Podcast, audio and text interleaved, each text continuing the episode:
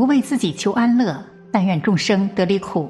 大家好，这里是禅语，禅语伴您聆听佛音，平息烦恼，安顿身心。通常在民间家里有亲人去世的话，是要披麻戴孝做七的，总共七七四十九天，早晚共祀，这样才能使得亡灵安心投胎。那在这四十九天里，死去的亡灵是否还停留在身体里，还是去了什么地方做了一些事？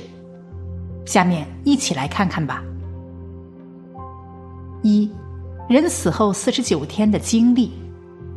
美国著名心理学家雷蒙德·穆迪博士在研究过一百五十个濒死体验者的案例后，试图为人们揭开死亡真相。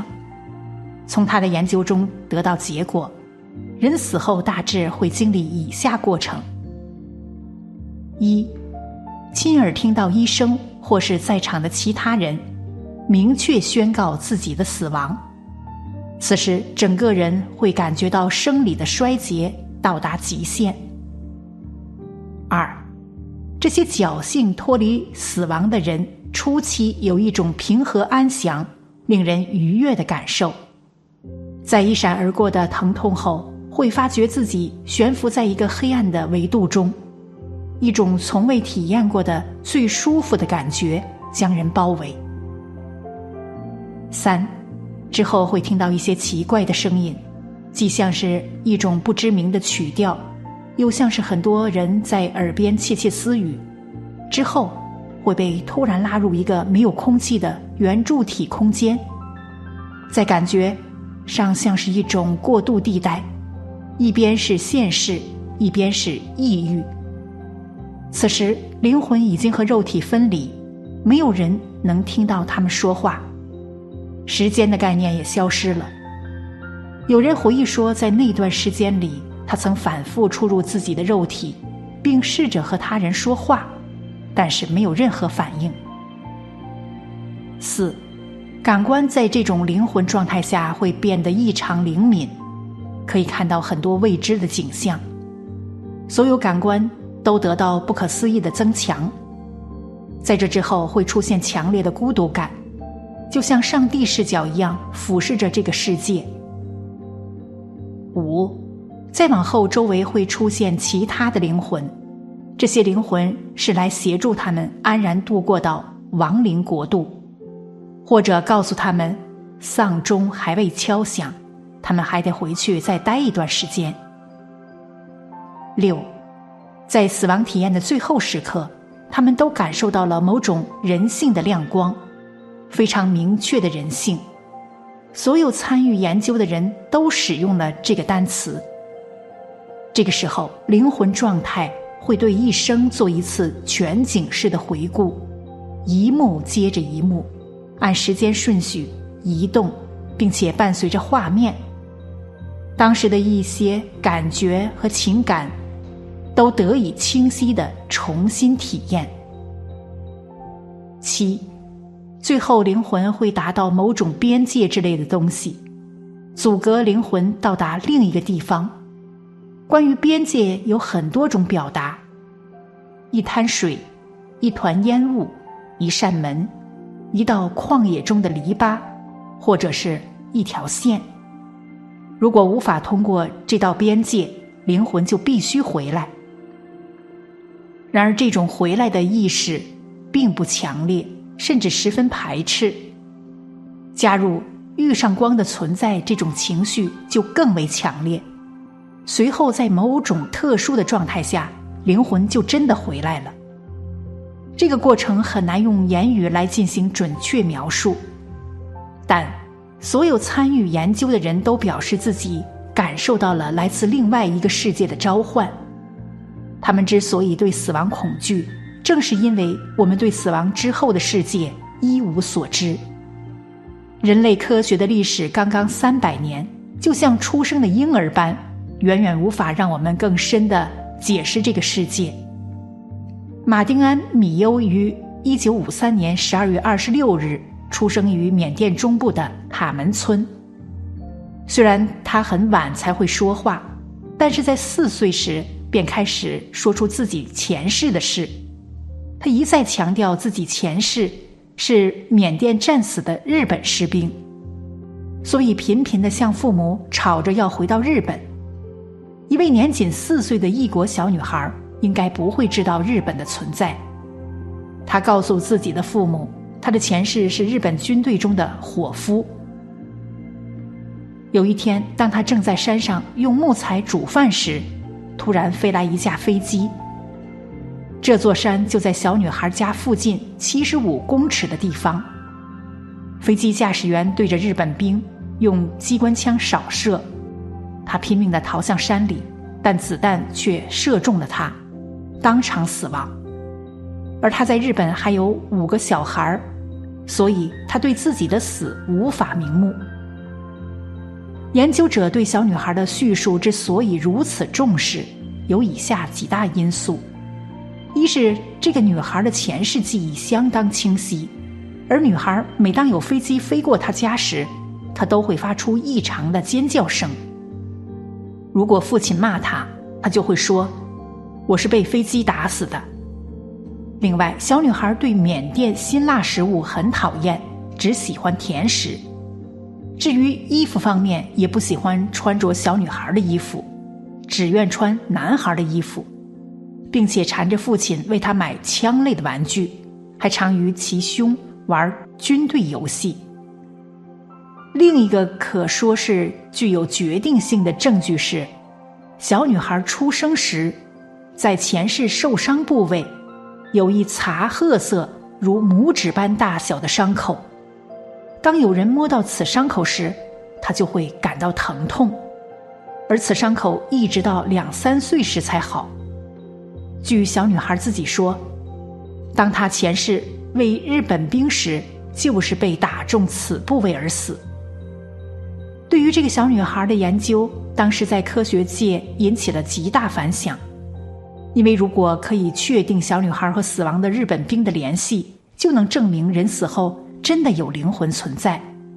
人死后并非像人们所说的尘归尘，土归土，而是去到了一个我们暂时无法理解的地方。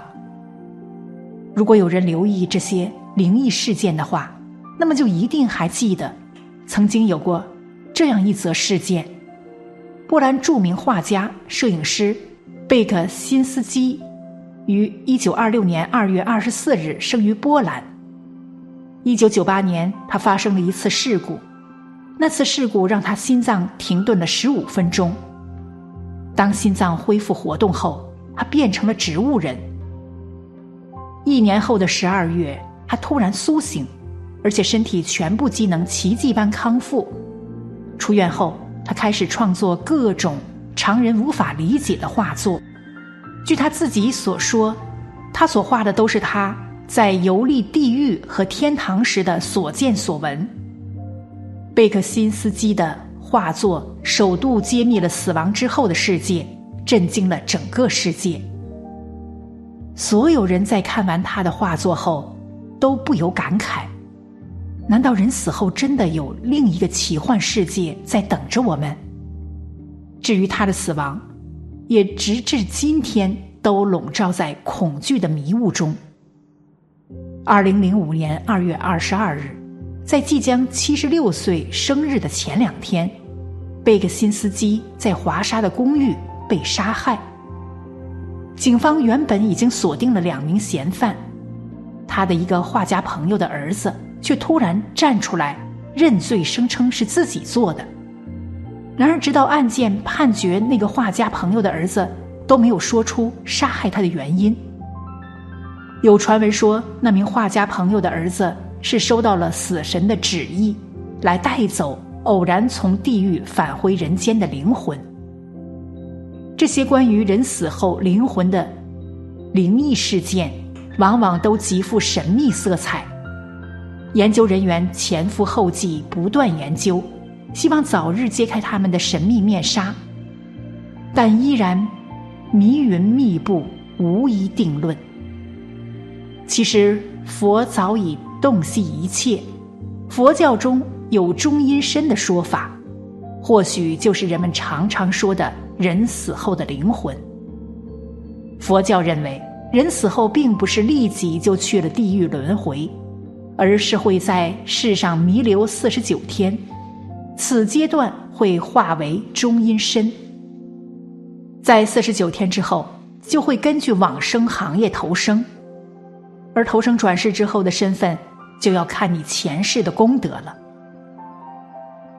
人在死后至未投生之间的这段时间，我们称作中阴身，因其极清灵、敏锐、古之觉力为生前七倍，且具他心通，可阅读他人之心识。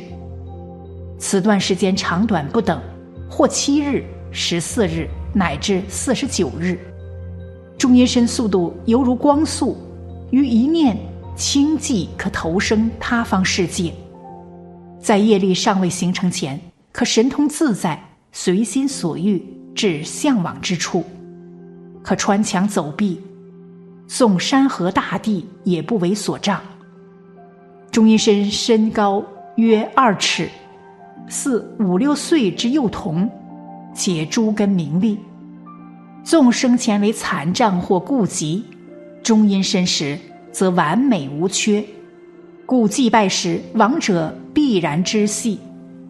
人普断气，既具天眼，多远皆可得见，故一上香，魂魄随至。中阴身近似脑部神经系统，若神识脱离色身，神经系统之作用全失，此即即无所谓昏迷。昏迷即适用于生前，若断气，神识脱离色身，何人前来探视均一目了然。